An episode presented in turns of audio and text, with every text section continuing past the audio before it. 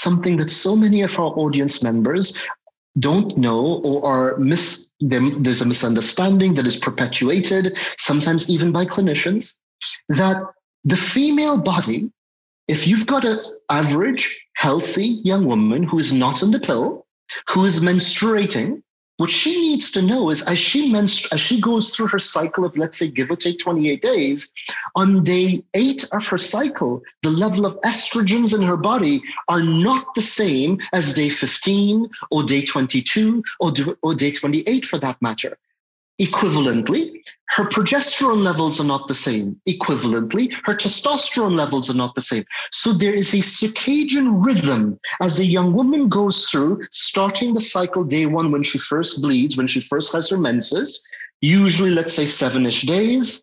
Then by day eight, she's stopped her menses. She now goes in, she's no longer menstruating, quote unquote. And now she's day eight, day nine, day 10 during these days, her estrogen levels start to slowly increase. Then they come back down. Conversely, testosterone and progesterone. So the first thing the viewer has, the listener has to understand at any given point in your circadian rhythm, literally your cells respond to these hormones by changing gene expression. A female body that is menstruating healthily literally is a body that is epigenetically gene expression variations in her cycle secondary to the changes of her hormones. Welcome to Better with Dr. Stephanie. I am your host, Dr. Stephanie Estima. This show is for women just like you with a deep desire for learning, self actualization, and becoming more of who you already are. Every week, we are going to deconstruct how to build better bodies, better minds, better relationships, better sex, and better families. I'll be giving you access to world class thought leaders to help give you the tools to answer this question what are the simplest things that you can do today to get better tomorrow? I am part geek, part magic, and want to share the juiciest questions, topics, and often taboo conversations that I think I've always wanted to be a part of and I wanted to be having. So let's get better together. Betties, welcome back to another episode of Better with Dr. Stephanie. It's me, your host, Dr. Stephanie. And I am so excited for our super geeky, super nerdy conversation today on functional genomics, genetics testing with my friend and colleague, Dr. Mansoor Mohammed. Now, Dr. Mansoor is the current president and CSO of the DNA Company. This is a company that is a provider of comprehensive functional genomic testing. They also do consulting and personalized um, health solutions for the recipients. Um, now, Dr. Mansoor has a long history in genetics. He is the former director of genomics at Quest. So many clinicians who listen uh, to the pod will know Quest Diagnostics. It's one of the world's largest reference laboratories. Um, he was also um, the director of research and development at Spectral Genomics, which is, again, one of the industry's first commercial genomic microarray developers, which spun out of the Baylor College of Medicine under Dr. Mansoor's leadership. Now, we go, as you might expect, on a conversation around genetics, super hard on the geek, but it is going to be so useful in the overall conversation for health. And so we start off a conversation really just identifying, you know, what the difference between you know genetics and epigenetics uh, are you know how to how does the genotype and epigenetics intersect? And then we talk about some of the specific arrays that uh, Dr. Mansoor's company, the DNA company, provide. So a lot of times when you do a DNA test, and you'll see me sort of uh, knock this a little bit in our conversation, but I often, when you see genetic tests come back, they just give you uh, we'll call it, you know, useless clinical information.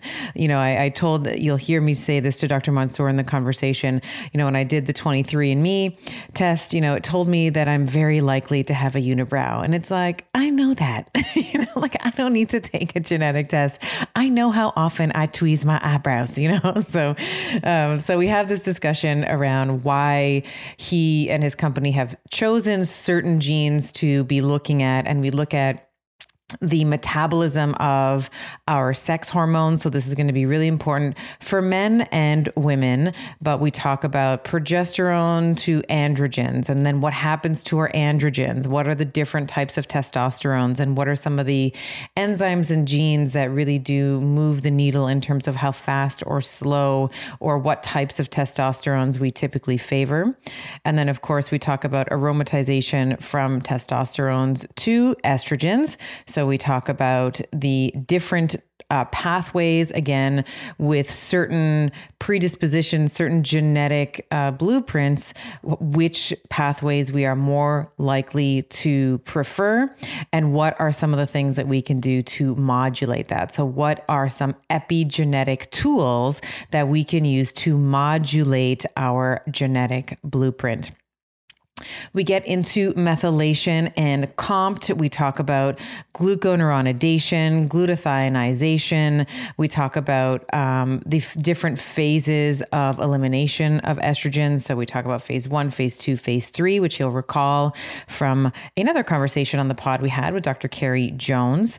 And then we get into menopause briefly as well and some of the things that we can be thinking about from a genetic perspective. Now, you are going to absolutely love this conversation. And just before I lead you in, I wanted to share with you a very exciting announcement. And that is that the audiobook version of my international best-selling book, The Betty Body, is finally available. I know so many of you have reached out over emails and DMs on Instagram and Facebook messages. You listen, a lot of you listen to your books on Amazon, on Audible, and it's there now for you. So if you just search for The Betty Body, so that's B E T T Y B O D Y, you'll find it there for purchase. Or if you already have an Audible subscription, you'll be able to add it to your book selection. And of course, if you are one of the thousands of women who already have a copy of the Betty Body, head over to bettybodybook.com and I have over 500 bucks in gifts for you. And that's nutrition and rehab and fitness because I like to treat you. I love to spoil you because you deserve to be spoiled rotten. And of course, it's my way of thanking you for supporting me and for the ongoing impact that this book is having. Okay, so with all of that said, I am super happy uh, to bring you my conversation with my good friend, Dr. Mansoor Mohammed. Dr. Mansoor Mohammed, I am thrilled to welcome you to the Better Podcast. Welcome. It's a pleasure. Thank you, Stephanie, for having me, Dr. Steven.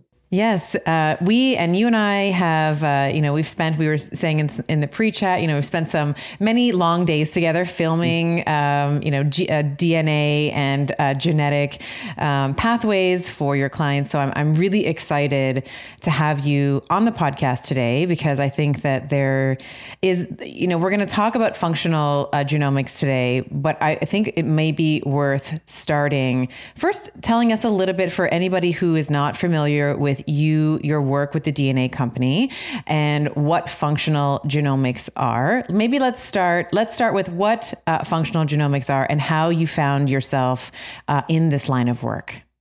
Well, thank you. So I'm a classically trained geneticist, which means, you know, typical PhD program. I focused on both genetics and immunology. And then, as with most geneticists, you don't go down a path where you start hyper focusing on a particular gene, a particular gene as it's re- relevant to maybe disease states. And I was blessed at UCLA to mentor when I was doing my postdoc. So this is after my PhD. I did my clinical internship focusing on cancer diagnostics. So I spent a lot of time looking, and I think we can all, our viewers can all appreciate that a person's innate genetics can impinge upon, can influence their risk factors for different cancers.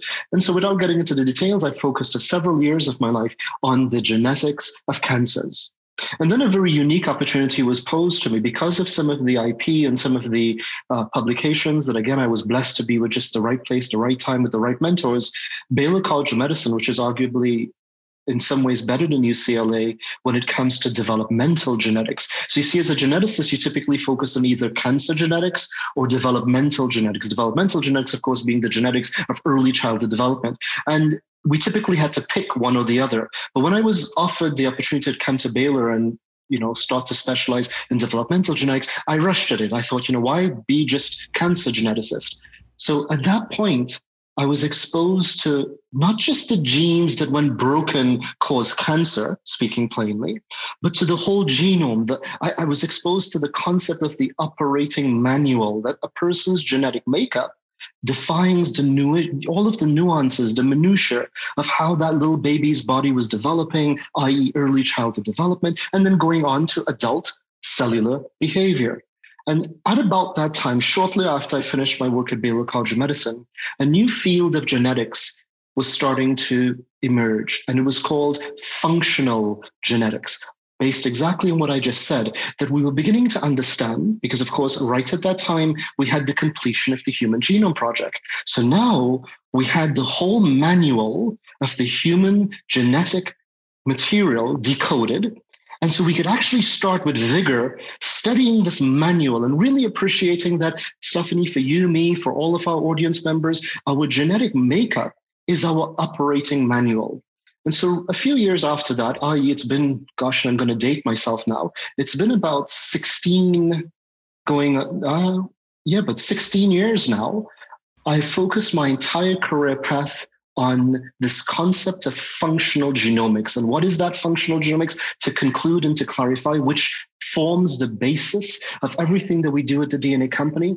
Functional genomics, as is descriptive in its term, is the understanding that a person's genetic makeup is well beyond, you know, the color of our eyes and the color of our hair and what sex we are. It, it, it defines every cellular detail, the functions, how good are our cells at absorbing various nutrients, utilizing those nutrients, how good are our cells at creating energy, how good are our cells at getting rid of toxins, metabolizing things, transporting things inside and outside of the cell all of these minutia functions that are obviously radically necessary for us to be healthy. And by the way, to the degree that we're doing these functions, either optimally or suboptimally, is the degree to which we have a baseline of health. This study of the genetic manual to determine these nuances. This is the study of functional genomics. This is the focus of the DNA company. We are focused on decoding and intelligently interpreting the human genetic operating manual so that we can empower individuals to use this knowledge just as they would use an operating manual for anything else to ensure that they're using that manual, quote unquote, as optimally as possible. And I love that because I think that uh, there is per- potentially a misunderstanding around genes and genomics in general, right? So we often hear, I've had clients say to me, well, it's, it's not really that my genes, it's my epigenetics that matter. It's how those genes marinate, it's how those genes live. And of course, that's true to an extent, mm-hmm. but I would love for you to clarify the relationship between functional genomics, this operating manual, as you've, as you've just described so eloquently, and and the intersection of epigenetics and how those two operate or how those two influence each other. Indeed. So, very quickly, as a quick but accurate definition, epigenetics refers to anything, epi, that which is above genetics, refers to anything that influences your genetic makeup. And here, what we're speaking of influences your genetic makeup at the level of expression. And this is the key. You see, many people and many, you know, even we might say experts, try to make it seem that your epigenetics, because that's the thing that will influence your expression of your genetic makeup, that really all of the emphasis is on epigenetics. And many consumers and ill informed individuals walk away from this with the, with the belief that, well, ultimately, my particular genetic variation or type doesn't matter because all that matters is how I'm influencing it. And actually, this is an incorrect perspective. So, what is epigenetics? Epigenetics is how we express our genes. So, for example, you see, Stephanie, Dr. Estima, we've got 22,000 genes, rough give or take, 22,000 genes, which means 22,000 individual instructions that are used to orchestrate the wonder and the miracle of human cells, human organs, and then in totality, the human individual. 22,000 genes.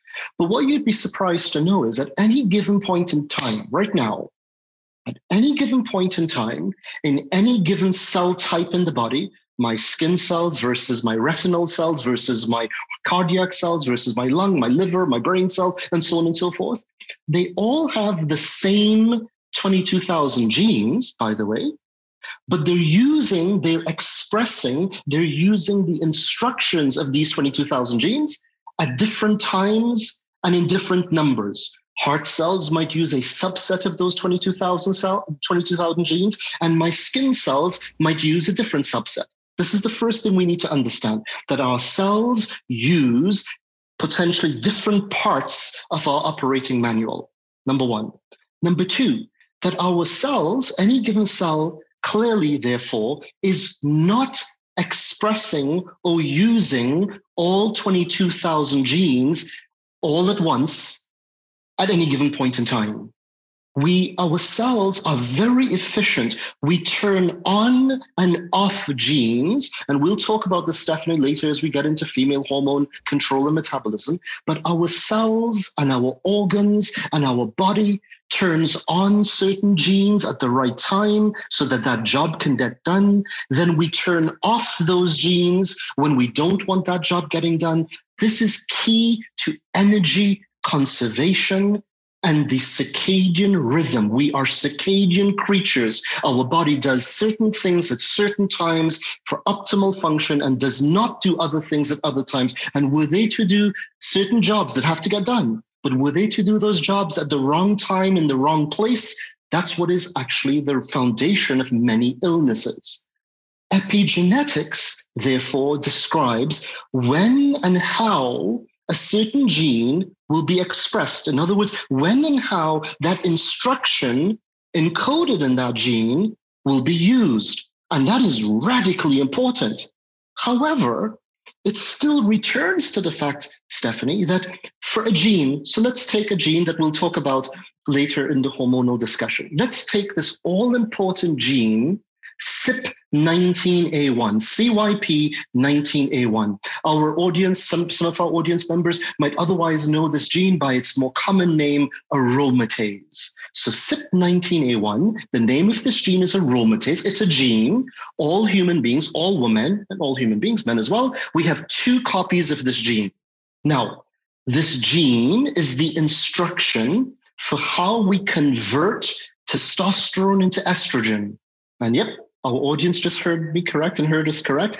Estrogen is produced from testosterone. Our bodies, male or female, female or male, we must first make testosterone before we aromatize testosterone into estrogen. So, simply stated to conclude, estrogen is nothing other than aromatized testosterone. And this gene encodes the instruction to do that radically important job certain things, certain environmental exposures, certain foods that we eat intentionally, unintentionally, will either turn on this gene or turn off this gene.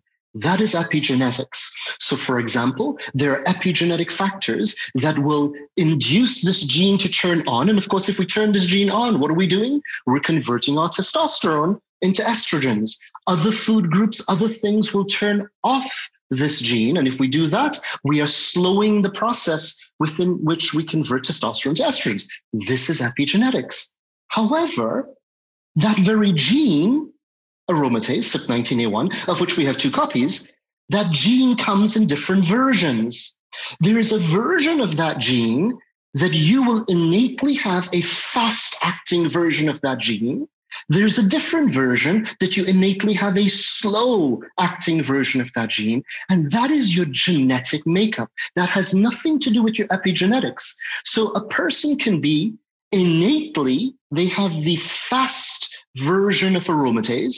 A different person has the slow version of aromatase. And let's say that these are two 19 year old university student young women that are roommates with each other. They're two 19 year old roommates. They've lived with each other for so long, their cycles are coordinated. They've got their cycles at the same time. They eat in the dorm together, they exercise together, they're exposed to the same environment together. But one has the fast version of aromatase, the other has the slow version of aromatase. Now, because of their lifestyle factors, choices, their environmental exposures, their dietary choices, they are both exposed to the same epigenetic factors that turn on and turn off their aromatase gene, but the young woman with the fast version of aromatase, regardless of her epigenetic factors, whenever her gene is turned on, she is simply going to be measurably faster at converting her testosterone into estrogen versus her roommate, who will be measurably slower at converting her estrogens, her testosterone to estrogens, despite the epigenetic phenomena. So to conclude, Dr. Estima, and for our audience, epigenetics is radically important. It defines how we use our operating manual. But at the end of the day, the version of the operating manual you have, which genes have the fast version, the slow version, the medium version, the optimal version, the suboptimal version, that is something that is genetics, that is innate to you. And it is before, it, it precedes epigenetic considerations. I, I, love that. And this is wh- one of the reasons why I wanted you on the podcast for exactly what you just said, because there's so many things that, you know, I've done a lot of genetic tests. I've done the 23 and me's and, you know, where it, I, I sort of call it like coffee table genetics, right? Like they, you know, they, one of the reports uh, said to me, you know, you are more likely to have a unibrow. Um, it's like, listen, I'm I'm Lebanese and I'm Portuguese. Like I I already know that. like I didn't need to pay for this. T- the other thing it said to me was um, something with um, you know I have the certain polymorphism that allows me to smell. You know if I if I consume asparagus, I can smell the change in the urine, like how the you know. So I was like, well, I, like I already knew that too. Like I have asparagus. like I know when that happens. So I I thought that you know, and not to call it useless useless, but I was like, well, you know, tell me something I don't know. But mm. what I what I thought was really so profound about the results that we had from the DNA company was that it told me it told me about how I metabolize. We're going to talk about the the like the metabol the steroidogenesis and how we metabolize all of our sex hormones um, today. So it told me that it told me how many number of you know copies I had of certain like in my glutathionization pathway, like how many GST thetas and mu's and pi's and things that I had never considered before or was never told about before. And that's where I think that your analysis or your company's analysis stands out because I it, it's important to look at SNPs. I think it's important to look of course. at polymorphisms. You need to look at that. But I also like that there's like copy number uh, variant analysis uh, with you as well. And there's I think there's other things that are important when we look at genes. Yes, you wanted to say and, something. And no, no, it's so important because thank you for highlighting that Let's link that back to epigenetics. When we just said that epigenetics are factors, lifestyle factors, environmental factors, nutrition factors, things that we eat, things that we do intentionally, intentionally, unintentionally, that then cause our genes, depending on their version, to be turned on or turned off. Well, as you've just highlighted, there are variations that we all have, Stephanie, and, and our viewers should know this. There are certain genes that a healthy person out there may not have that gene at all and let's repeat that slowly. There are variations beyond SNPs. SNPs here being the variations in the spelling of genes, in the lettering of genes. But there's another type of SNPs, single nucleotide polymorphisms. But there's another type of variation that you've alluded to that we also cover, which is where a gene, which we typically should have two copies of, is completely missing from the human operating manual. These are called CNVs, copy number variations. That's actually what I spent the majority of my academic career discovering and writing and researching about. Well, here's the point, Stephanie.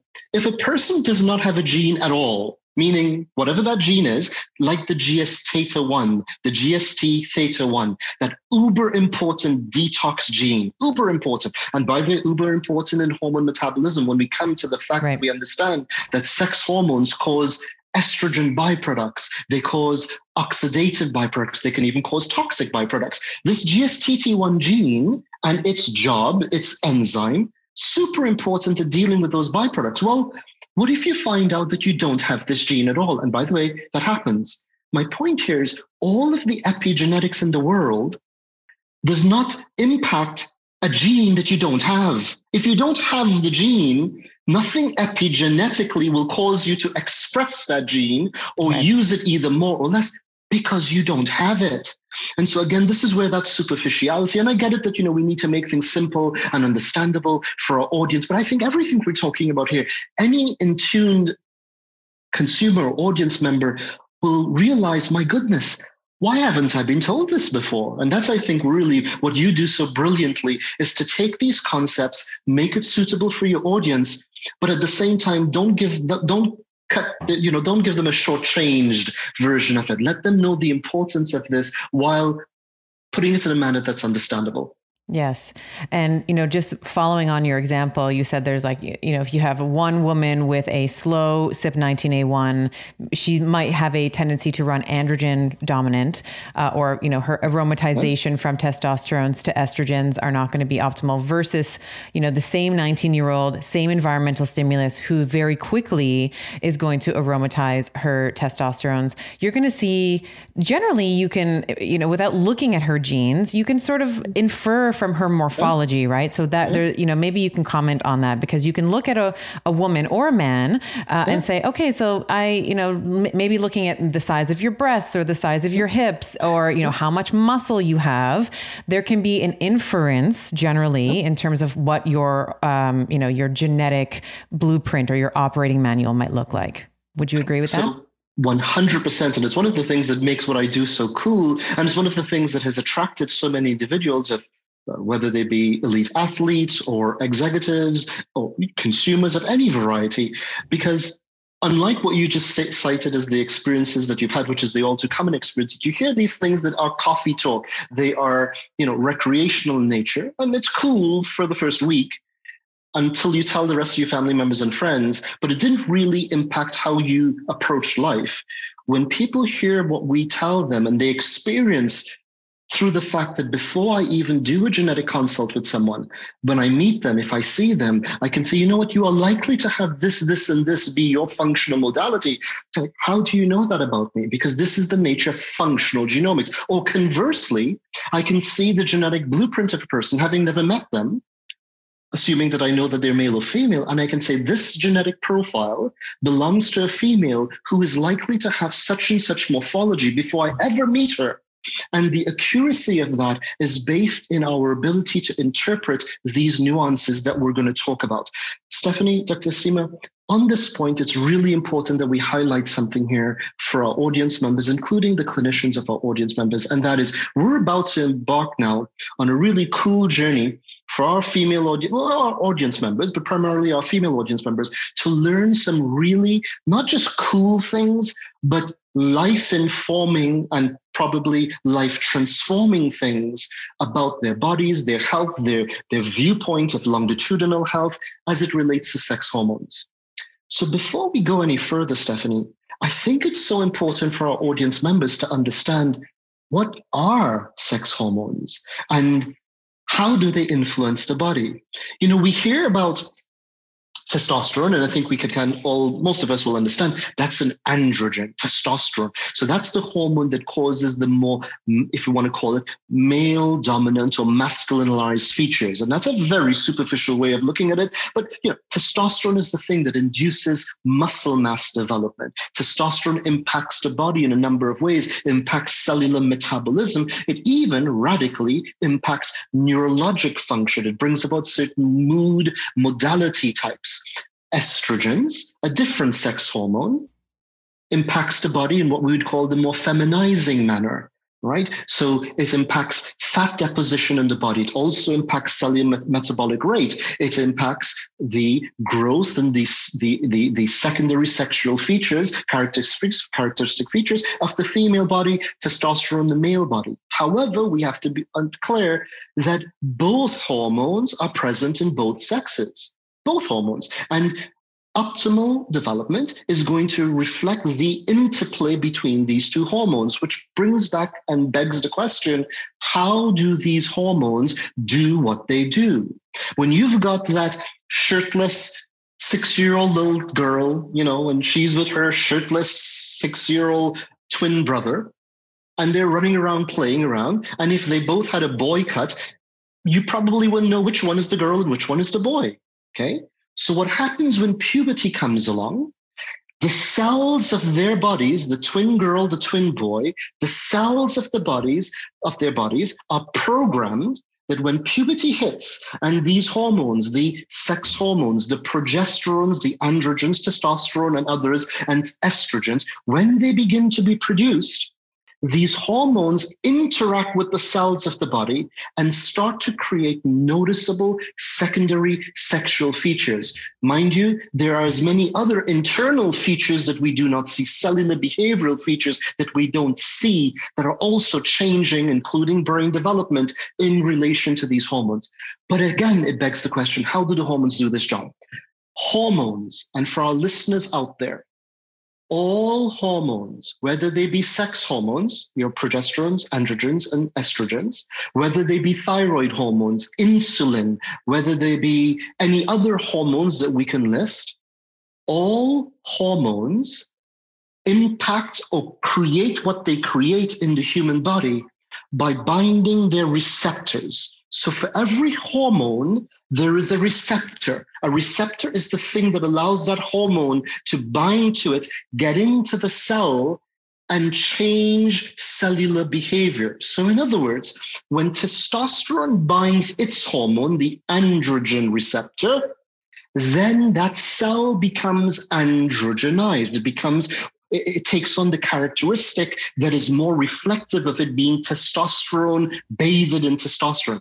How does that happen? How does the binding of the androgen receptor, how does the binding of the estrogen receptor by estrogen, how does the binding of the thyroid receptor by thyroid hormones, how does the binding of the insulin receptor by insulin, how do these receptors, when bound by their hormone, cause the cellular change? Through epigenetics. These receptors, when bound by their hormones, go into our genetic library, and those very receptors, bound by their hormones, cause the genes to turn on or turn off. Okay, so the very concept of hormone receptors, which by the way are the products of genes, which by the way we'll talk about, you have different versions of it. When activated, determined by your genetic makeup then impacts your epigenetic turning on and turning off of genes, which is what causes that flat chested six year old girl. All of her cells were there. But when she hits 12, 11, 13, as the case might be, those same cells, now bathed in estrogen, estrogen binding the, the hormone receptor, estrogen receptor, that receptor going into those cells and now turning on certain genes, turning off certain genes. Those now once smaller cells start to take on division, start to take on cellular growth, actual growth of the cell to give breast development, hip development, bum development, back of the thighs development.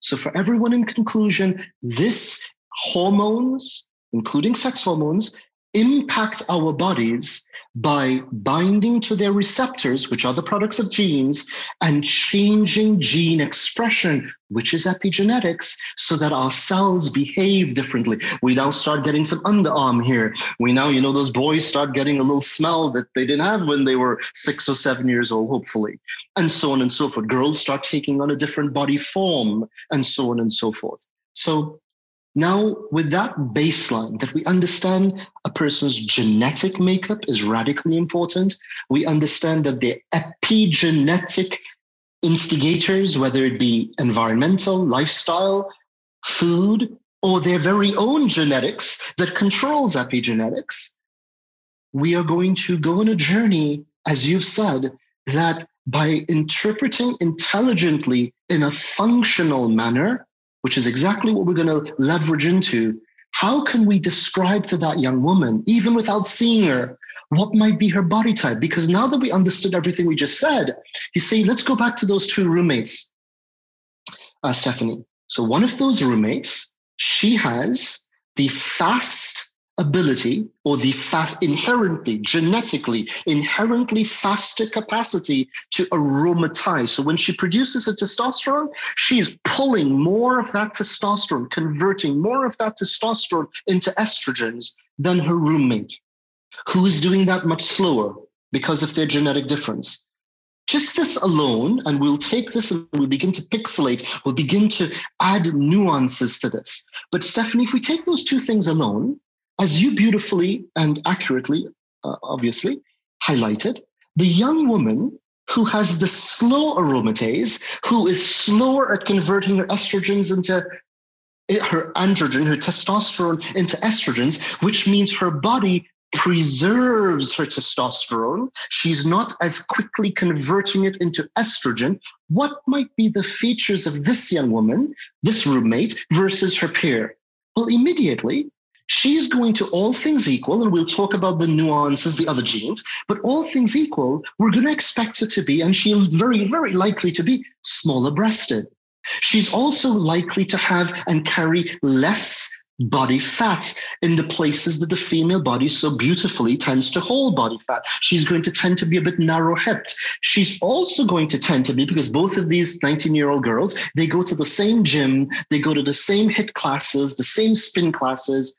What will happen? the 19 year old with the slow aromatase, she's the young woman, she's the roommate, she gets that striated thigh muscle. She is the roommate that doesn't have any evidence of cellulite, which is really just a fat deposition phenomena with some other confounding factors. Her roommate, who eats as clean as she does, who exercises every bit as much as she does, who has the same caloric intake, sleeps in the same room and so on and so forth, she just naturally, why?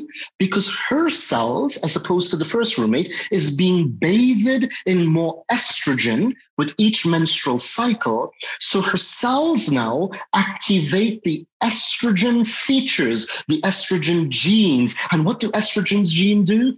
They promote fat deposition. They sometimes they will lower the metabolic rate of the body. So we begin to see by just one gene interpreting it intelligently, we actually, as you so beautifully noted, Stephanie, we begin to be able to predict the body dimorphic differences between roommate one and roommate two. Now let's per where we will go with this, Stephanie, let's upgrade that you see, before the CYP19A1 gene, that aromatase gene that was converting testosterone into estrogens, there's another gene, a completely unrelated gene, well, different gene, but related to the pathway. This gene is the CYP17A1 gene. Now notice audience, CYP, the first gene was CYP19A1. This gene, a different gene, CYP17A1, what you can infer from this is these genes belong to the same family.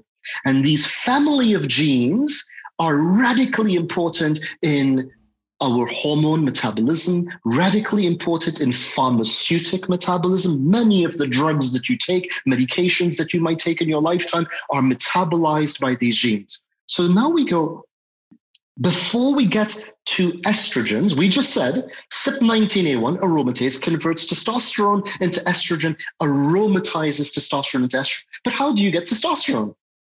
you get testosterone and by the way the other androgens and what are the other androgens androstenedione, androstenediol, DHEA, and testosterone. These four primary androgens are made from none other than progesterone. And that's why the word progesterone is named as such. It is the progenitor, it is the precursor to all of the other sex hormones. So we make progesterone from cholesterol. There's another word. That thing, oh my God, the bad cholesterol. Well, actually, we need cholesterol. She's the mother. make, yeah, you know, she's, she's the mother, mother, of all, the mother of all yeah. of our sex hormones and yeah. frankly, many other hormones. Right. So we take that cholesterol, okay, step number one, we make progesterone with it. Once we make that progesterone, CYP17A1 converts, that's the instruction. That's the gene that makes the enzyme, self-named CYP17A1 enzyme, that will convert progesterone into testosterone. Okay, and the other androgens. That gene comes in different versions. There is a fast version of that gene and a slow version of that gene. Now let's go back to those two roommates and let's keep it somewhat stark because by the way, these combinations happen. So let's go to the roommate who had the slow aromatase. She converts her testosterone into estrogen slower. She preserves her testosterone. And she simultaneously has the fast CYP17A1, which means she converts her progesterone into testosterone with the best of them. So now this young woman, she is making testosterone every monthly cycle in the circadian rhythm of the cycle, right? And let's pause there for a moment, Stephanie. Again, something that so many of our audience members don't know or are mis there's a misunderstanding that is perpetuated sometimes even by clinicians that the female body if you've got an average healthy young woman who is not on the pill who is menstruating what she needs to know is as she menstru- as she goes through her cycle of let's say give or take 28 days on day 8 of her cycle the level of estrogens in her body are not the same as day 15 or day 22 or, or day 28 for that matter. Equivalently her progesterone levels are not the same. Equivalently, her testosterone levels are not the same. So there is a circadian rhythm as a young woman goes through, starting the cycle day one when she first bleeds, when she first has her menses, usually let's say seven-ish days.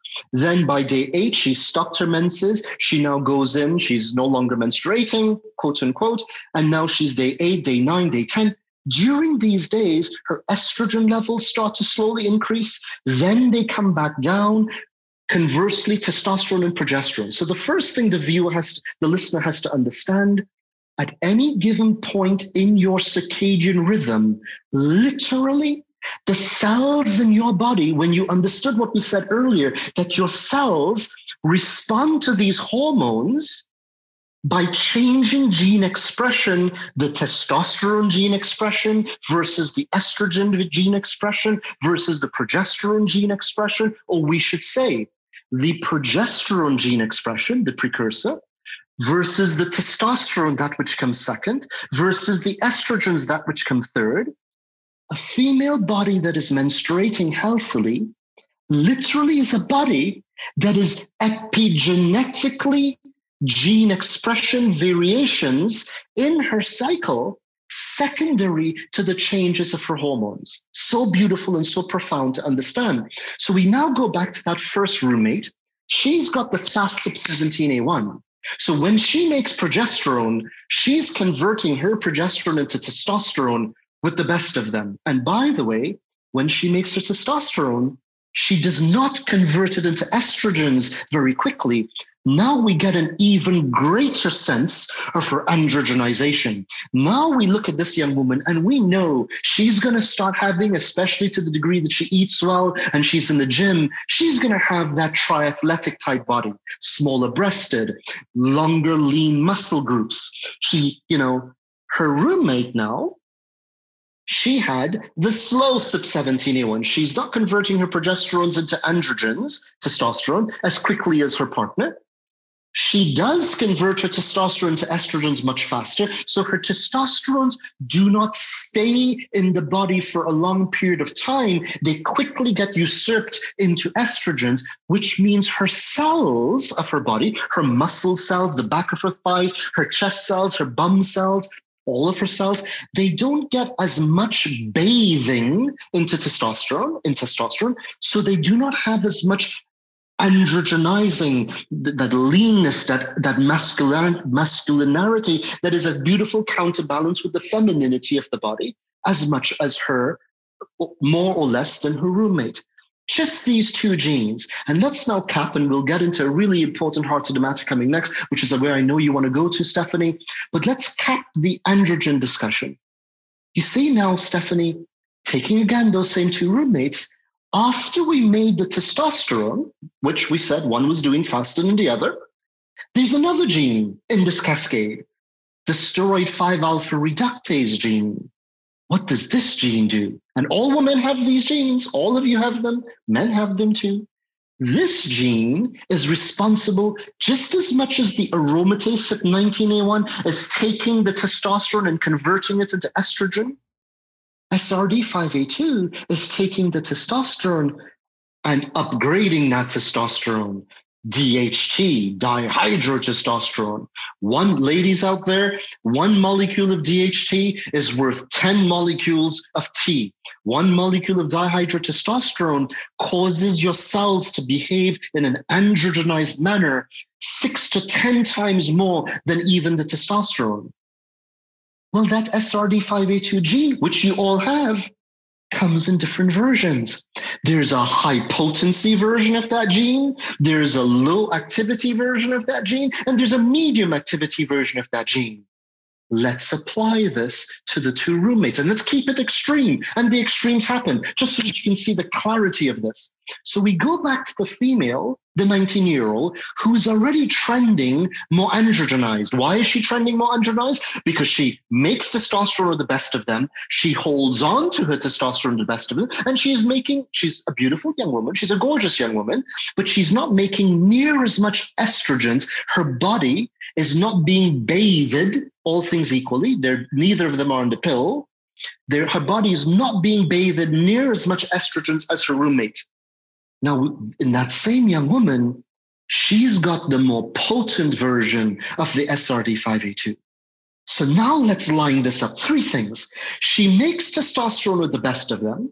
She does not make the estrogens near as quickly. And by the way, when she made the testosterone, she's pulling more quickly some of that testosterone into the virulent DHT. She now upgrades. She's the young woman She'll make most men blush when we look at her abs. She's going to be that young woman that's got that six pack, heck, that eight pack. She's got the obliques going on. She's got thighs will make me blush, striated muscles, triceps. She's going to have a musculature and she's going to have that beautiful androgenized female body with less of the external female characteristics of the rounding of the hips, she's not going to have any cellulite. We can bet your bottom dollar on that because of the type of muscle fiber she has at the back of her thighs.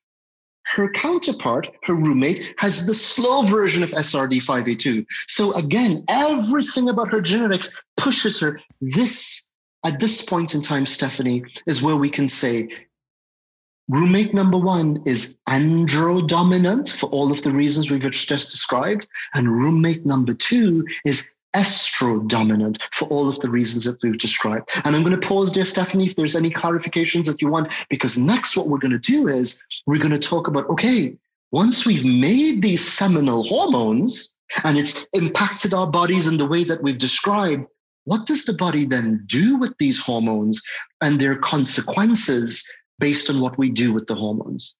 Yeah, no, you're doing a fabulous job of explaining it. I have, you know, the only thing I would say is as you are describing the morphology, so the striated muscles, the no cellulite, clinically for and there are a lot of clinicians that listen to this podcast, you might also see, you know, thinning of the hair around the temples, Absolutely. you know, the masculinization, yes. like the the thicker hair uh, through the chin, and not yes. just like hair on the chin, like thick beard like yes. hair, right? On the chest, that kind of thing. And then as she gets older, if she tends to, if she's starting to put on weight, she might put weight on in a more male way. So in through the, you know, the central, that centralized obesity through the tummy. Yes? Yes, absolutely. Because the body now is behaving in a more androgenized fashion. The cells of her body that are capable of responding to both testosterone androgen signals as well as estrogen estrogens. You see, the female body has the ability to polarized to have both androgen signal development as well as estrogen signal development. The male body has the same. Now,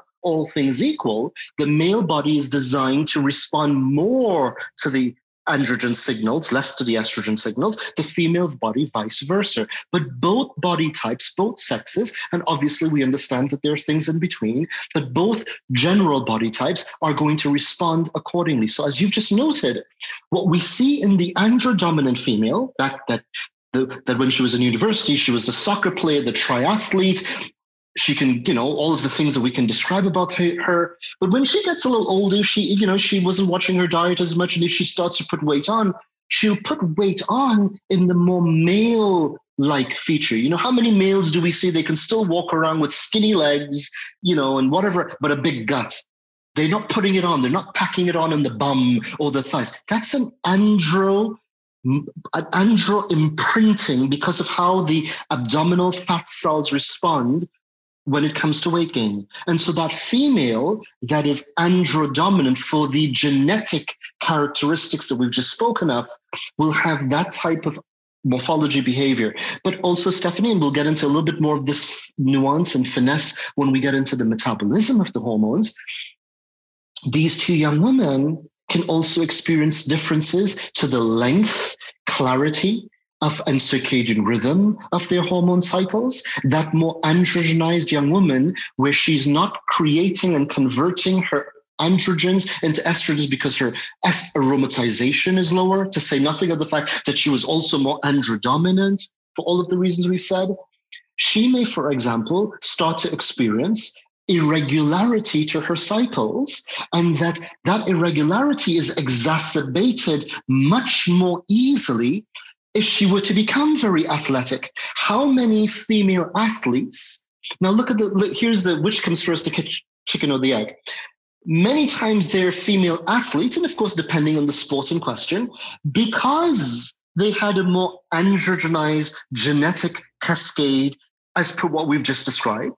And mind you, then because of the stresses and the physical exertion in their bodies, which accentuates the androgenization of the body and which creates a cortisol imbalance to the body, which therefore creates a progesterone imbalance, which therefore further androgenizes the body.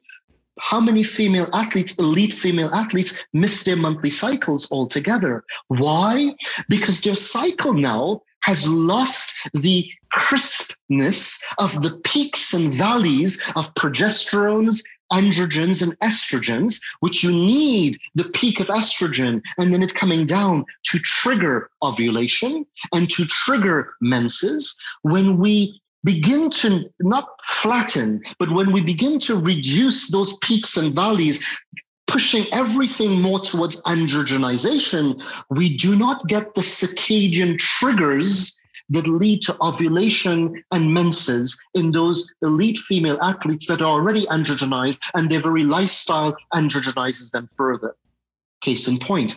The flip of this, the young women that are by nature much more estrogenized, because of the estrogen dominance in their body, they may see other uh, menstrual cycle uh, uh, variances. They may be the young woman that, particularly the first group of young women, we tend to find missing cycles. We tend to find, especially based on lifestyle choices, they just might miss their cycles. They may be very light. They may not follow a circadian rhythm that is as clearly defined. That's your androdominant cycle, all things equal. Your estrodominant cycle, they may have cycles like clockwork, but they may start noticing that if especially if they do not do something about extreme estrodominance, they start spotting a cool five, seven days before their real cycle. Why? Because the clarity between their estrogen versus progesterone, that progesterone that you need enough, enough of, which in estrodominance is quickly going from progesterone to testosterone to estrogens, you're therefore losing a different type of clarity versus the androdominant woman. She does not have enough progesterone to maintain the clarity of the uterine lining, to maintain the integrity of the uterine lining. So she starts spotting, she starts getting some cellular scuffing earlier, even before her real menses kicks in. So just by looking at this level, and we're going to go deeper for all of the listeners out there, just at this level, as Dr. Estima has pointed out, we can infer body morphology. We can even infer things like behavioral tendency, uh, tendencies, proclivities to anxiety, proclivities to the concepts of PMS reside largely in what we've just said, and some of what we're about to say so we can define morphology and we can define what is happening in that female cycle. And one last point here is Stephanie, can you imagine then when we take that ultra androgenized female per every genetic factor that we just said, and then we put her on the pill? In fact, let's take both roommates. So they're now 19 years old. They're off on their own. They're at university. And for the first time in their lives, they're both going to go on the pill. And so they go to the campus clinician who after speaking to them, knowing their roommates, everything else, puts them on the same pill. And this particular same pill happens to be a slightly heavy dose or higher dose estrogen pill. The young woman who was already estrodominant, her going on that estrogenized protocol, it will have and it can have certain changes in her body, but what about that androdominant female? That from the time she was 11 or 12 to the time she's 19, those seven years, her body was not at all anywhere close to being bathed in the levels of estrogens. And by the way, when you go on the pill, this particular pill, she's on estrogens, not for about the seven days between days 12 of the cycle and, you know, days 19, give or take, She's on an estrogen exposure for 21 days of her cycle. What do you think her body that was not seeing that level of estrogens and therefore her cells were not behaving? Her cells were behaving in a more andro feature phenotype. What is going to happen to her body and how might her body respond when she's put on that pill? So, the point here, before we go further, is as Dr. Estima has pointed out, we can infer morphology, we can infer cycle differences and cycle normalcies and certain dysfunctions. We can infer how the body might respond depending on the birth control of choice. These are profound things, and they become even more profound, Stephanie, when we go to the next level which is where we're going now. And I would also say like mood and behavior as well. You might be able, like you had said, you'd mentioned anxiety, like their tendency towards depression or anxiety as well. Can we can also loosely infer that as well? uh, loosely, and we're uh, we're actually understanding more and more that the brain is radically impacted by both androgens and estrogens. Right. Our neurons, the cells in our brain, have those receptors that allow androgens and estrogens to get into them. And what we're going to see next is oftentimes, Stephanie, it's not just the primordial sex hormone, the, and the testosterone or the estrogen. It is what comes from the testosterone estrogen, in this case in young women, particularly what's going to come from the estrogens, which is where we're going to go now. Yeah. So let's let's go there. So when we talk about estrogens, you know, often people are say people will say, "Did you mean to put an S at the end of estrogen? Like, is it estrogens?" It's like, yes, there are three different types of estrogens, and of course, there are you know different metabolic pathways, different metabolites that can come from um, estrogen metabolism. So let's let's talk about these not one but three hormones, and let's talk about the hydroxylation. Or let's talk about the let's talk about phase one of estrogen estrogen metabolism, which is to say, um, we are high, we are adding a hydroxy group. We're talking about the 2-OH pathway, the 4-OH pathway, the 16 uh, OHE pathway, and we can talk about each of those different genetic uh, predispositions, which each with with each of those genes as well. Absolutely, and brilliant uh, interlude and segue into this. So let's remind our audience that we're going to be talking about estrogens. So we're going to be talking about those molecules that can bind the estrogen receptor. And it is when the estrogen receptor is bound by the estrogen, then that cell that expressed the estrogen receptor will begin to change its gene expression indicative of an estrogenized behavior. And why am I stressing this? Because this is where ladies and men out there, molecules that are not what we would call native estrogens food derivatives, things like soy derivatives, things like derivatives of plastics, i.e., the water that you drink that's been sitting in that plastic bottle, not all plastics, but particularly the softer plastics that have been sitting in the car. One of my pet peeves is when you know, I see my kids leave a water bottle sitting on the side door of the car, sitting in the sun, and then I tell them, throw that thing away. Don't right. drink that water yeah. that is just right because these, you know, oh my gosh, you know, I'm a foodie and I love food vlogs, Stephanie. Love food vlogs. It's one of my little pet things. When I do take a little break, I might look at a food vlog.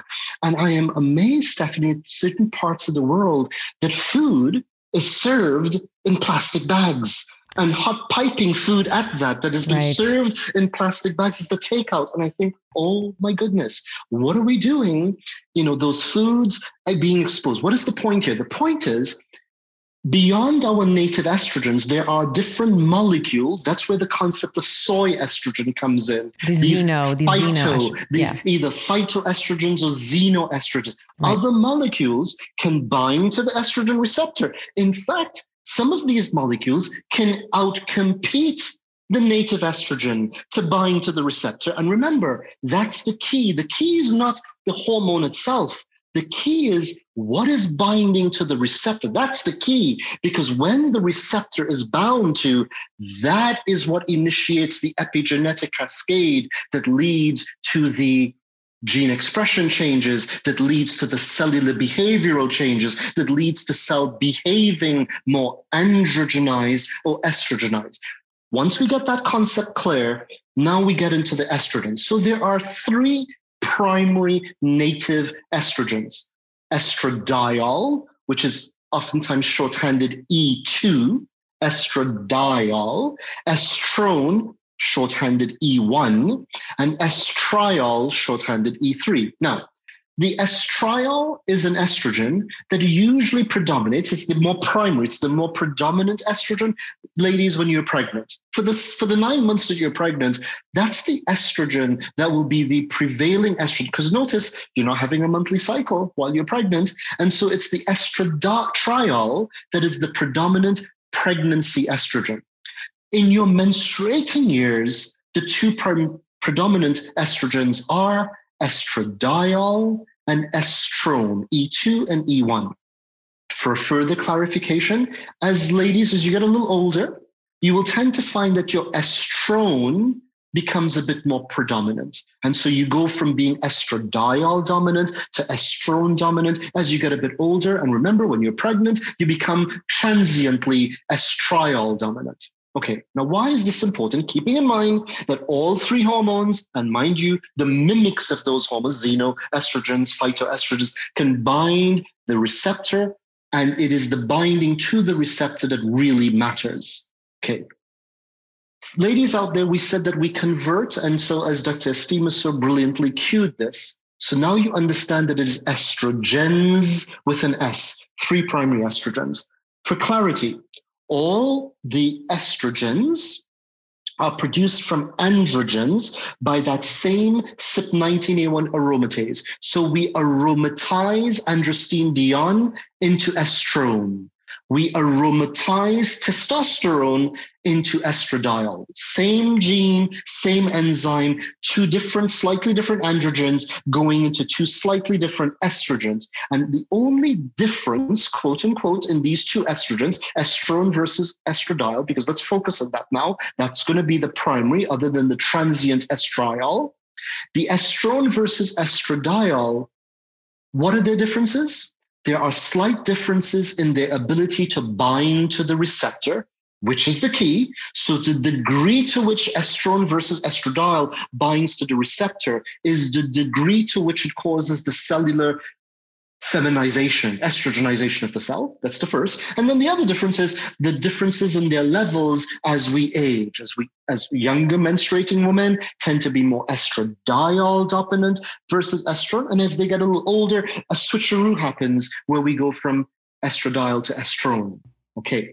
Now, when we take estradiol. So we, are going to put aside estriol for the time being. Okay, that's your pregnancy estrogen, all things equal. Now let's ask the question. We've got the estradiol, we've got the estrone. There's a ratio of it in any given young woman who is menstruating. And we're going to ask, She's just made it. Has she made lots of it? Is she estrodominant? Has she made comparatively less of it? Is she androdominant, i.e., the examples of the two roommates that we've been discussing? So now those two roommates, the, the clearly androdominant one and the clearly estrodominant one, they now go in, they get prepared for their cycle. They're getting into that seven, five to seven days prior to the onset of their menses. The body has determined at this point in time that we're not pregnant. We did not we did not fertilize that egg that was released at the point of ovulation earlier in the cycle. So the body is determined now pregnancy has not occurred. We've not fertilized the egg. So what has to happen? We need to get rid of the estrogens, i.e., the estrone and estradiol and estrone that had been previously made. Because ladies, your menstruating month that you're in right now the estrogens in your body in this menstruating month that are causing your body to behave in all of the beautiful ways that it's behaving and sometimes not so beautiful ways are completely different than the estrogens that you produced in your previous menstruating month. You make them, you use them, i.e., you it, it, it impacts the body by binding to the receptor, and then you get rid of them. When are you getting rid of them? When are you metabolizing them? You metabolize them once the body has realized that pregnancy has not occurred in those days leading up to your actual menses, into your menses. So now at this point in time, the female body says, there's no pregnancy. I'm going to, men- I'm going to metabolize my estrogens. There are three primary pathways, three genes making three enzymes that will metabolize your estrogens into three distinct estrogen byproducts. So I want the ladies out there to think of this in a very pedestrian way, but it's, a, it's something you'll never forget. Think of during your menstrual cycle, you filled up a barrel with estrogens. You filled up your estrogen reservoir during your menstrual cycle. You filled up an estrogen reservoir as your cycle was going on. Now you've got to empty that reservoir. This reservoir, this, this barrel, has three faucets at the bottom of the barrel. And getting into in the days leading up to your menses, your body will turn on these genes, epigenetic, turn on the genes that were not turned on previously or not turned on to the level that they are previously because you don't metabolize your estrogens then. So we're now going to turn on these three genes. What are the three genes or three sets of genes? The first set of genes are what we call CYP1A2 and CYP1A1, CYP1A2 and CYP1A1. They're again part of that big, beautiful family of the cytochrome P450 genes. These two genes, the 1A1 and 1A2, are the two genes that make the two enzymes that will metabolize your estradiol and estrone into the two, a product, an estrogen metabolite called 2-hydroxyestrogen. 2 hydroxyestrogen. All it is, is you took an estrogen molecule, these two enzymes metabolize them, and now you have a different, you have a metabolite called 2-hydroxyestrogen. It is what is universally referred to as the desirable estrogen metabolite. Why is it desirable? Well, why is the body metabolizing? What you have to ask is, why is the body metabolizing the estrogen in the first place? We're metabolizing the estrogen because so long as that estrogen was in the body, it's binding the estrogen receptor. And so long as the estrogen receptor is being bound, we are altering gene expression in a way that is unique to when that receptor is being bound. And the female body was not designed to have the estrogen receptor turned on 24 7, 30 days a month, 365 days a year the female body was designed for the cells to have gene expression secondary to the activation of the ER, the estrogen receptor, secondary to just a window within your cycle. This is a profound concept, Dr. Estima, when it comes to when we go on the pill for prolonged periods of time. Because when we go on the pill, assuming it's a 21 cycle pill you know and now by the way as you know there are certain times where young women are being put without even a break right. so they they are on an estrogen 365 days a year year after year their cells, their estrogen receptors are being activated every single day, causing the gene expression that is associated with that, which in a normal cycle, that cellular behavior, secondary to the gene expression, secondary to the activation of the estrogen receptor, was only secondary to estrogens for about seven, ten days of the cycle. Now, so we wanted to metabolize the estrogen to stop it.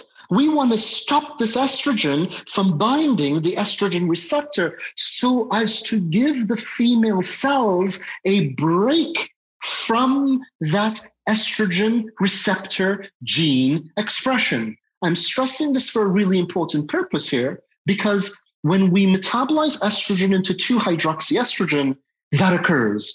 2 hydroxyestrogen has a very, very weak affinity for the estrogen receptor. So it basically is exactly what we wanted to happen. We took the estrogen, we turned it into 2 hydroxyestrogen. The 2 hydroxyestrogen no longer binds the estrogen receptor. We zero out the body of the estrogen response. Good, we've accomplished our task. However, another gene, CYP1B1, CYP1 Bravo 1, another member of this amazing family, it metabolizes your estradiol and your estrone into a different metabolite of estrogen known as 4-hydroxyestrogen. Okay. And by the way, as Dr. Estima has pointed out, you, how is the metabolism going on? You're taking the estrogen, and these genes, these enzymes are tagging a hydroxy group to it. That's why it's called 2 hydroxy. Depending on where we stick this hydroxy group, if we stuck it at a particular place on the 2, that's called 2 hydroxy estrogen. If we stuck the same hydroxy group, but in a different place of the estrogen, that's called 4 hydroxy estrogen. And just by virtue of sticking that hydroxy group, because of the CYP1B1 gene, which we all have, by sticking it at a slightly different place on the estrogen molecule, 4-hydroxyestrogen retains its ability to bind the estrogen receptor. So now let's pause there. We were metabolizing the estrogen to stop it from binding to the estrogen receptor. Right. Yet, despite doing what I just did, metabolizing it, my metabolite 4-hydroxyestrogen retains the ability to bind the estrogen receptor, cause estrogenization of the body. That's not what we wanted. We wanted to give the body a break. So the, herein lies the first fundamental difference between the metabolism of estrogens into 2-hydroxyestrogen and 4-hydroxyestrogen. And ladies, if you understood that, all of the ladies out there, now comes the genetics of it. You see, that CYP1A1, CYP1A2 gene combo, those genes come in different versions, fast or slow. And radically important, the CYP1B1 gene, that gene that is metabolizing your estrogens into what we call the naughtier, the more toxic. Why do we call 4-hydroxyestrogen the more toxic estrogen metabolite? Because it continues to bind the estrogen receptor, it continues to induce estrogenization at a time in your circadian rhythm where you did not want that estrogenization. Step number one. And so, of course, ladies, if those two roommates, the roommate, now we're going to add something here. Both roommates, the androgen dominant roommate and the estrogen dominant roommate, both of them have the faster, i.e., undesirable version of CYP1B1. So that gene, whose whose kind of quirky job, we don't know why it's there, because its job is converting estrogen into that naughty estrogen metabolite. And ladies, we all have them, but you don't know until you do your genetics, your intelligent genetics, you don't know if you have the slow version, which is what you want, all things equal, and or the fast version, which would make you have genetically. And remember, this is beyond epigenetics at this point. It means that the version of your CYP1B1 enzyme, that version is faster or slower at making 4-hydroxyestrogen. Now let's quickly go back to the androdominant roommate versus the estrodominant roommate.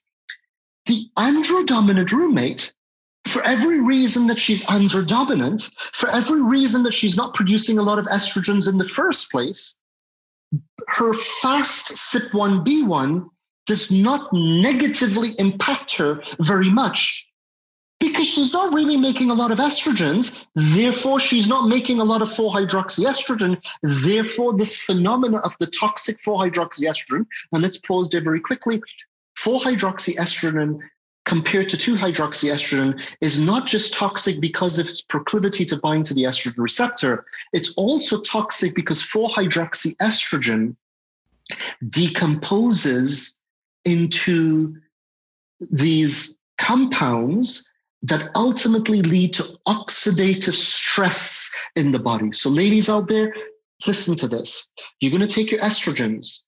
And by the way, so that it's clear, every young woman takes her estrogens, makes some 2 hydroxy and some 4 hydroxy. Every young woman will make both. But depending on your genetics and depending on epigenetics, you are going to make either more 2 hydroxy, which is a good thing, or more 4 hydroxy by ratio, which is not as desirable. And if you were making more 4 hydroxyestrogen, your body during this period of estrogen metabolism, which is the period leading up to your menses, which is the period of PMS, premenstrual syndrome, what is premenstrual syndrome?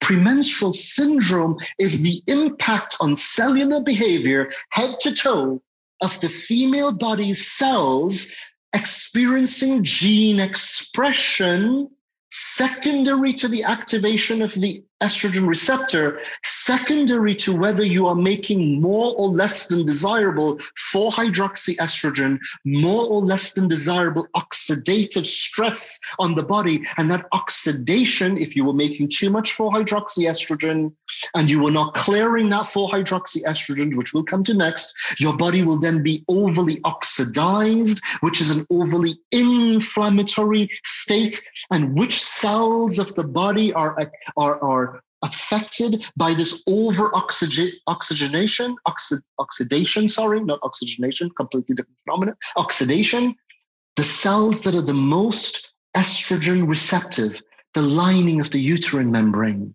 the lining, the, the breast tissue cells, neural cells. So if those are the cells, vascular cells, if those are the cells that have the most estrogen receptors and are therefore engulfing the naughty 4-hydroxyestrogen more and becoming more estrogenized and more oxidized, those are the tissues in PMS.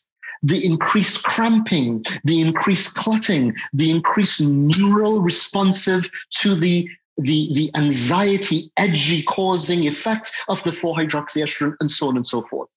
And the tender breasts and the and the tender breast tissue. Yes. Sometimes yeah. a bit more fibrosis to the yeah. breast tissue. Mm-hmm. An increased risk of an increased risk of cysts formation in the body. Estrodominance and estrotoxic dominance is strongly associated with cyst development in the body, breast cysts, uh, uh, uh, uh and just actually cysts generally speaking period mm-hmm. it's more associated with fibroid development endometriosis because these tissues when constantly cycle after cycle month after month year after year in those delicate days prior to menses they're getting bathed in that higher toxicity 4-hydroxyestrogen we create an environment of circadian chronic inflammation in those tissues, which begin to manifest over time, again, depending on other factors of lifestyle, environment, and nutrition. So now we come back to the scenario of the two young women. The androdominant female, she has the faster, both of them have the let's say less desirable fast CYP1B1. Both of them convert their estrogens into the 4-hydroxyestrogen at a rate that we probably wouldn't want. But because the androdominant female isn't making as much estrogens to begin with, she never really notices this slightly naughty pathway that she's predisposed to until she goes on the pill. Now, when the androdominant young woman goes on the pill, remember we gave a little hint earlier right. that these two young women they were put on the same pill but their bodies do not respond as equally. Because now, what we do in the androdominant female, when we put her on that pill, we are basically uncovering, we are basically pulling away the veil, we're, we're, we're opening the commode, so to speak, to a, to a latent estrotoxicity, an estrotoxicity she was predisposed to, but that did not wasn't giving birth to, wasn't happening because of her androdominance. We put her on the pill, we expose her to circadianly surplus estrogens, and we now uncover that naughty phenomenon. So again, we can start to see how different young women respond differently and how many times, uh, Dr. Estima, you and I, we both, we have patients that go, oh my God, I went on the pill and after that first month, I knew it was not for me. My body, my behavior, everything just changed because of that radical shift that the body was exposed to in terms of estro metabolites. Now here, Dr. Estima, we need to get into some of the nuances, really cool nuances. You see the CYP1A2, Dr. Estima, that, that CYP1A2 gene that makes the CYP1A2 enzyme that metabolizes estrogens into the healthier 2-hydroxyestrogen. That is the same gene that metabolizes caffeine, coffee, caffeine. And guess what? When you drink a cup of coffee, so when you get up in the morning and you've slept for eight hours, hopefully we're all getting, you know, at least a very good seven hours, if not eight hours of sleep, so important in our circadian rhythms. After having slept for eight hours, all things equal, depending on what you ate for dinner, depending on your room's environment and toxic exposures and mold exposures and so on and so forth, your CYP1A2 gene is dormant. Here's epigenetics. You've got the gene, it's dormant. It, you didn't need to express it. Now you get up and you go down to the kitchen and you make your first cup of joe. Once you begin to enjoy that cup of coffee, once caffeine begins to get into your bloodstream and the body sees caffeine in the body, in the bloodstream, it now turns on the CYP1A2 gene, which is the gene needed to metabolize caffeine. That's an epigenetic phenomenon that caffeine consumption epigenetically turned on your CYP1A2 gene. Now, mind you, the CYP1A2 gene comes in two versions, a fast version or a slow version.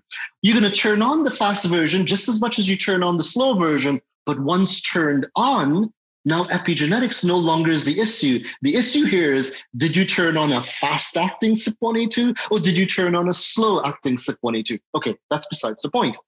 The point here is when you had that cup of joe, young ladies, and you turn on your CYP1A2 gene, and you turn on your CYP1A2 gene at the time that you need or you want CYP1A2 to be taking your estrogens and taking it down the desirable 2-hydroxy pathway, it's actually why drinking a cup of coffee, all things equal, and we're speaking of good quality, you know, yes. mold-free coffee, all of the other sure. things that we can talk about in a yes.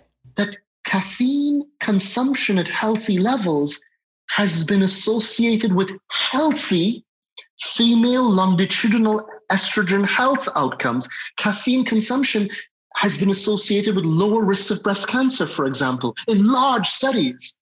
There are other factors, clearly, but just to show you that the caffeine that epigenetically initiates the CYP1A2 gene, which is the gene that also initiates the healthy estrogen metabolism. This is really important. Now let's take the same phenomena. Cigarette smoke, smoking or the exposure to smoking. If you're not smoking, your roommates are, or you go to a bar, or certain other environmental toxins, particularly aerosolized toxins. Like benzene and benzenes yeah. and so on and so forth. Yeah. Guess which gene they turn on? They turn on the CYP1B1 gene.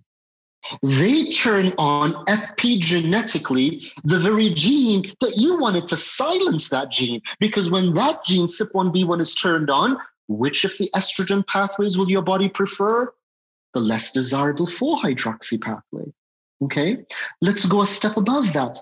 You cruciferous vegetables. You know, everyone out there, mom knew best when she said, eat those broccoli, eat your mm-hmm. cruciferous vegetables. Yes. Cruciferous vegetables are, again, assuming organic and not laden with pesticides and so on and so forth, cruciferous vegetables contain ingredients called sulforaphanes.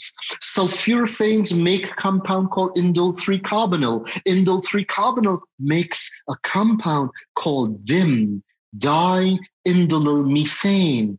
And what is so radically important about DIM? DIM as a compound, as a food derivative, as a nutrient derivative, as a nutraceutic that you can buy, DIM suppresses the activity epigenetically, DIM turns off or turns down your aromatase. DIM turns down your body's conversion of testosterone into estrogens. And of course, if you knew that you, when you make estrogens, you knew that you, because you had the fastest CYP1B1, you converted estrogens into the toxic 4-hydroxyestrogen, we can begin to see why in the hands of a skilled clinician, in the hands of a skilled clinician, the likes of Dr. Estima, the appropriate use of DIM at the appropriate times in your cycle is so, and by the way, this is proven in pharmaceutical clinical trials, is so radically beneficial to a subset of women because what are we doing? We are draining the swamp of some of that estrogen toxicity. R- beautiful studies that show breast fibrosis and fibrotic breast tissue can be reduced with the consumption of DIM cystic development with the consumption of DIM, and so on and so forth. So, here, without getting into further detail, is just to highlight to our audience that we can now begin to use intelligently, intuitively, and genetically guided nutraceutic or certain compounds to epigenetically move that cascade in places that we want it to go and away from places that we don't want it to go. Dr. Estima. So to conclude at this point in time, Dr. Estima, what we have now is we have an understanding of what and how estrogens change body behavior and cellular behavior. The different estrogens do this at different rates. The different estrogen metabolites, which we can predict based on your genetics, will impact cellular behavior in different ways. 4-hydroxyestrogen in a more deleterious cellular behavioral way versus 2-hydroxyestrogen we can begin to see now how profound this understanding is. And I'll just end with one quick thing, two quick things. You know, when you make that 2 hydroxy and 4 hydroxy estrogen, which we all make, all make, men and women. But of course, the ratio that we make it, the 4 versus the 2, will be genetically driven. You have the fast CYP1B1, you have the slow CYP1A1, CYP1A2. That's a genetic phenomenon. And by the way, epigenetically confounded on that because you had the fast CYP1B1 and you were a smoker. You turned on that fast gene and you didn't turn on the 1A1, 1A2 pathway, or maybe you did things that turned off the 1A1, 1A2 pathway. Not a good combination to be turning on the 1B1 pathway, turning off the 1A1, 1A2 pathway. Very dangerous combination. Okay. Well, when you make the 2 hydroxy and 4 hydroxy, those two metabolites of estrogen that are extremely polarized in the impact on your body, here comes the job of an uber, uber important gene called COMT and an uber, uber important cellular process called methylation. And what is COMT?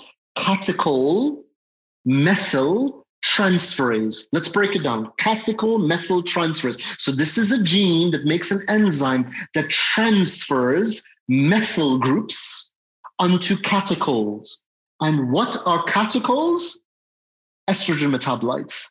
And by the way, neurochemicals. And that is why neurochemical metabolism, dopamine, noradrenaline, are in the same molecular category as 4-hydroxy and 2-hydroxyestrogen, they actually belong to the same molecular class of compounds known as catechols. And that is why there is such a strong correlation to the metabolism of estrogen metabolites and behavioral outcomes because they actually belong to the same catechol family. Now, that COMT gene comes in three versions a super fast version, a slow version and a medium version, meaning the speed. The gene makes an enzyme that has three completely different biologic activities slow, medium, and fast. And the person that has the fast COMT is doing the methylation, the thing that the COMT does, 70% faster than the person that has the slow COMT. This is not a 5 10% difference. This is a massive difference. Now, you would be correct in assuming if you had the fast COMT, you are much faster at metabolizing your estrogen metabolites, including the naughty 4-hydroxyestrogen. When you methylate through COMT, 4-hydroxyestrogen, that molecule that had the ability to still bind to the estrogen receptor that decomposes into these naughty compounds, including oxidants, okay, when you methylate 4-hydroxyestrogen, you turn it into 4-methoxyestrogen. 4-methoxyestrogen no longer can bind the estrogen receptor.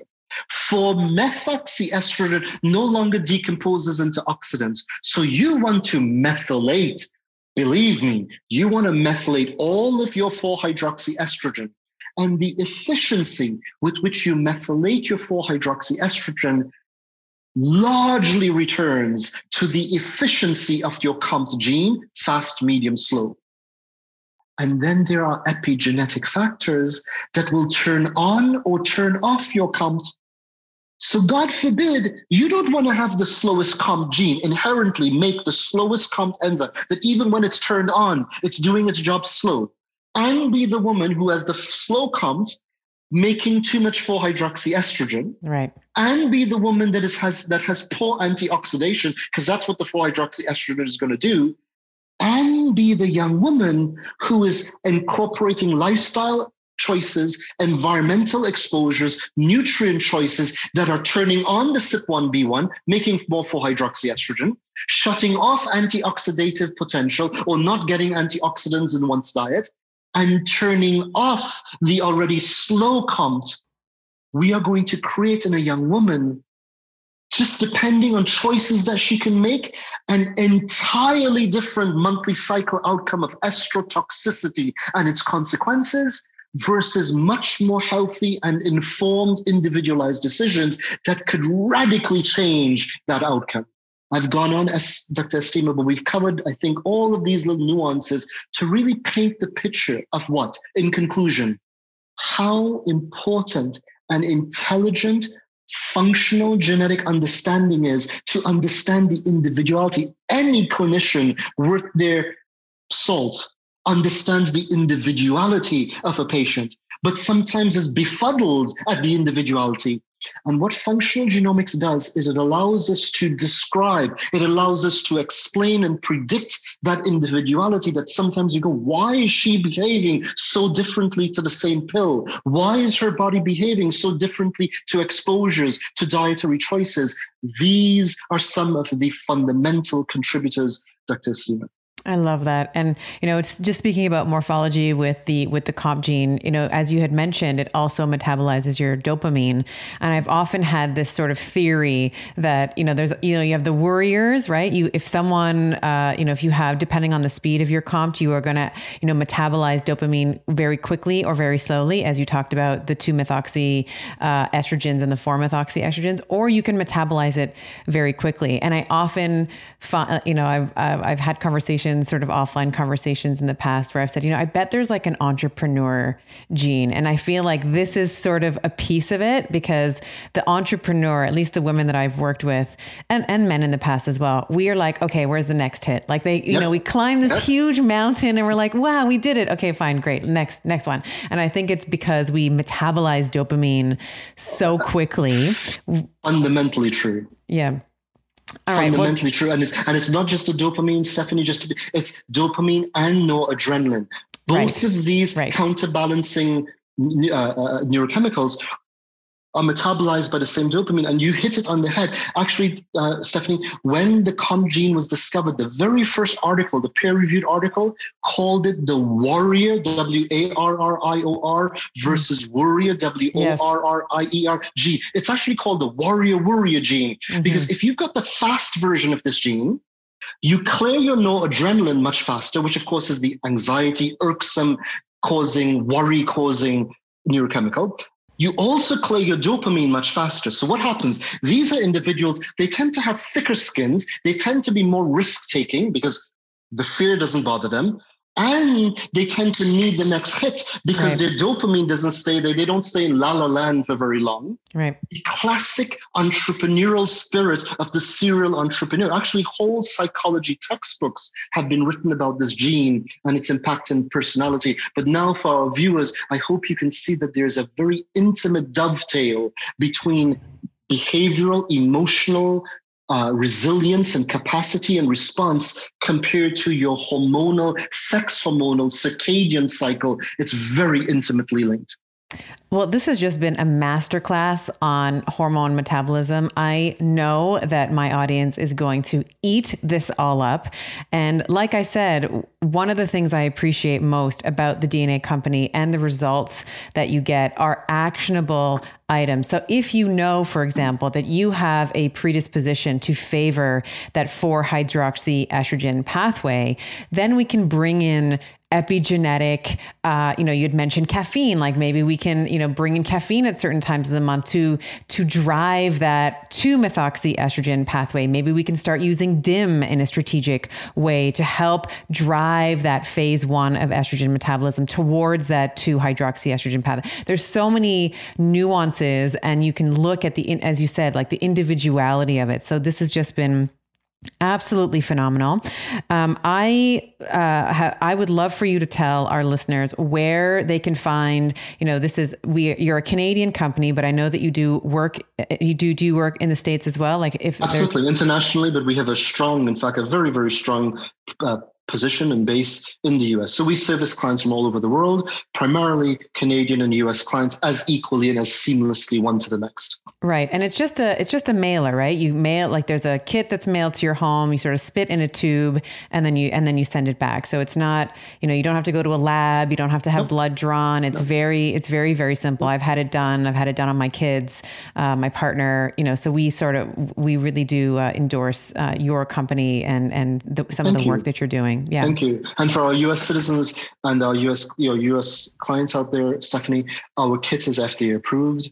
So, uh, and it's a saliva kit. So, in other words, right. it's approved for the collection of saliva. And once you forgive the grossness of it, once you spit in the tube, it's a spit tube. Your sample is stable. So, for it's really, it's literally as easy as spitting in a tube, putting it in the mail. It comes back to us within you know, three to four weeks, we have, once we've received your sample, we've processed your sample, we've done the analyses that Stephanie and I have just discussed, and that's just the tip of the tip of the iceberg. Um, we do all the different pathways. So, know, again, to end where we started, everything we do is to define this intelligent functionality. We're not here to tell you whether you're going to be a unibrow or not, but we are here to tell you, you know, do you have this predisposition? Are you that young woman without realizing it, going about life, going about your your choices that didn't realize that month after month after month you have this increased predisposition of either estro dominance with or without estrotoxicity, uh, the oxidative damage that you are ill equipped to handle, and that by then being thusly informed with the intelligent cooperation of a skilled clinician, the type of nutrition changes that you can make, lifestyle changes that you can make, environment think, environmental things that you have control of, that you can avoid better. The health outcomes in the years to come, they may seem narrow when we start, but multiply these effects 10 years, 15 years, 20 years, we get into menopause. We can have a young woman who can end up in completely different health outcomes in the years to come. This is what we're so passionate and why we're so passionate about this. Well, thank you very much, uh, Mansoor. It's always a pleasure. Anytime I get to spend time with you, it's time well invested. And I am looking forward to when you know things get back to real life, to sharing some uh, some Indian food with you. I remember last time we were filming, we had this great Indian spread. It was awesome. So always lovely to see you, and thank you so much. You have really, really brought some just genius. The explanations I think are are something that everybody's going to be able to grasp on. So thank you very, very much. Really cool. Thank you, Stephanie, for having me. All right, all right. I hope that you got lots of value from my conversation with Dr. Mansoor. Definitely a episode that is worth listening to again. So you can save it if you're listening to it on your phone. You can save it, uh, download it to your phone, and re-listen to it. Take notes maybe next time. And I often find that there are a couple of couple of episodes we've done where I've needed to listen, re-listen to the podcast myself, so I can fully appreciate what the guest is um, trying to articulate, this is definitely one of them. So save this. And if you have friends that you think might benefit from it, make sure that you share this episode with them as well. So many of us struggle with lifestyle modifications. And without a fundamental understanding of our genetic blueprint, it can be difficult to really reap all of the rewards that we might be expecting from those interventions. So subscribe and share and save far and wide. And if you are uh, so inclined, if you feel like this podcast is bringing you value, please, with a cherry, an organic cherry on top, uh, go over to iTunes, leave us a review or at least a five star rating. That's the easiest one to do. Trust me, my team and I are always looking for the reviews on iTunes far and wide across the globe, and we would love to shout you out. So if you love the podcast, if you think that this is adding value to your life in any way, I'd love to hear about how and uh, in the in the form of a review. Or if you're too busy, five star rating would be just as wonderful and just as appreciated. So until next time, my Betties, we will see you very soon. I hope you enjoyed today's episode. For those of you who want to continue on this week's Geeky Magic Carpet Ride with me, visit bettershow.co forward slash show notes. You'll find research, links, summary notes, musings that I prepared in preparation for the podcast, and I often throw in some of my best practices, bonuses, and links. All the juicy bits are in there for you.